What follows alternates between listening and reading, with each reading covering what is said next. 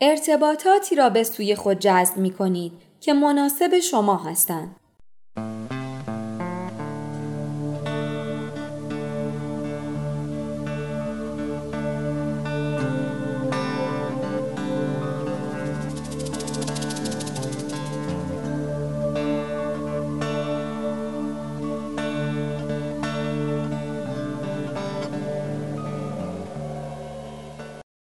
مسئولیت این را بپذیرید که اگر در دوستی، کسب و کار یا روابط عاشقانه به سوی افراد بد کشیده می شوید دلیلی وجود دارد و آن دلیل هرچه باشد به شما برمیگردد نه به دیگران.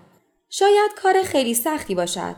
انسانها اکثر اوقات متوجه این نیستند که آنچه در مورد فردی برایشان جذاب است به مشکلات خودشان برمیگردد انرژی های افراد آنها را به سوی هم سوق می دهد. درست مثل آهن و آهن ربا. به عنوان مثال فردی سلطجو را در نظر بگیرید که به حد و مرز دیگران احترام نمی‌گذارد.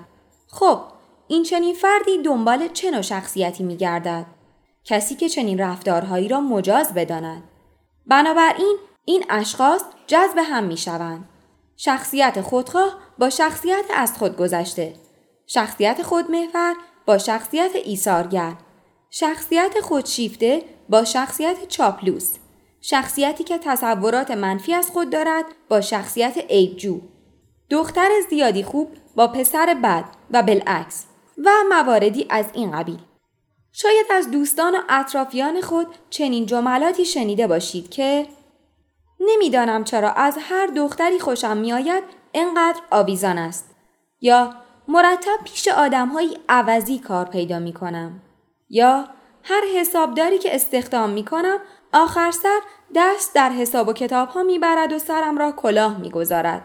یا مدام درگیر روابطی یکسان می شوم. فقط اسم آدم ها عوض می شود. و غیره.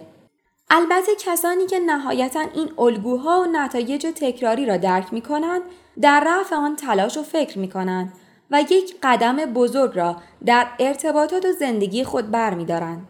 ولی خیلی ها حتی متوجه این الگوهای تکرار شونده هم نمی شوند و باز تنها در فکر یافتن شخص مناسب هستند. شما هم بررسی کنید آیا دستگاه انسانیاب شما خراب نیست؟ آیا به مرمت و بازسازی نیاز ندارد؟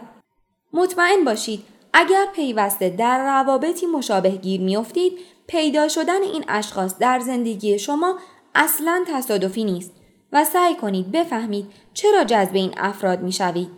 برای این منظور همچنین دست از گلایه های تکراری و آمیانه که انگشت اتهام را به محیط و دنیای بیرونی دراز می کند بردارید. مانند اینکه این روزها هیچ مرد خوبی پیدا نمی شود یا این روزها هیچ زن خوبی پیدا نمی شود یا همه ی حسابدارها دوست هستند و غیره. نکته مهم این است که از بازی کردن در میدان دیگران دست بکشید. مثلا اگر با شخص عیبجو صادق باشید دیگر با شما کاری ندارد. از رفتاری که با بدی آنها جور است دست بکشید تا دیگر جذب افراد و شرایط تکراری نشوید. به همین دلیل است که دوستی های خوب و روابط خوب تنها برای خوشبخت شدن لازم نیست بلکه لازمه بلوغ فکری و معنوی ماست.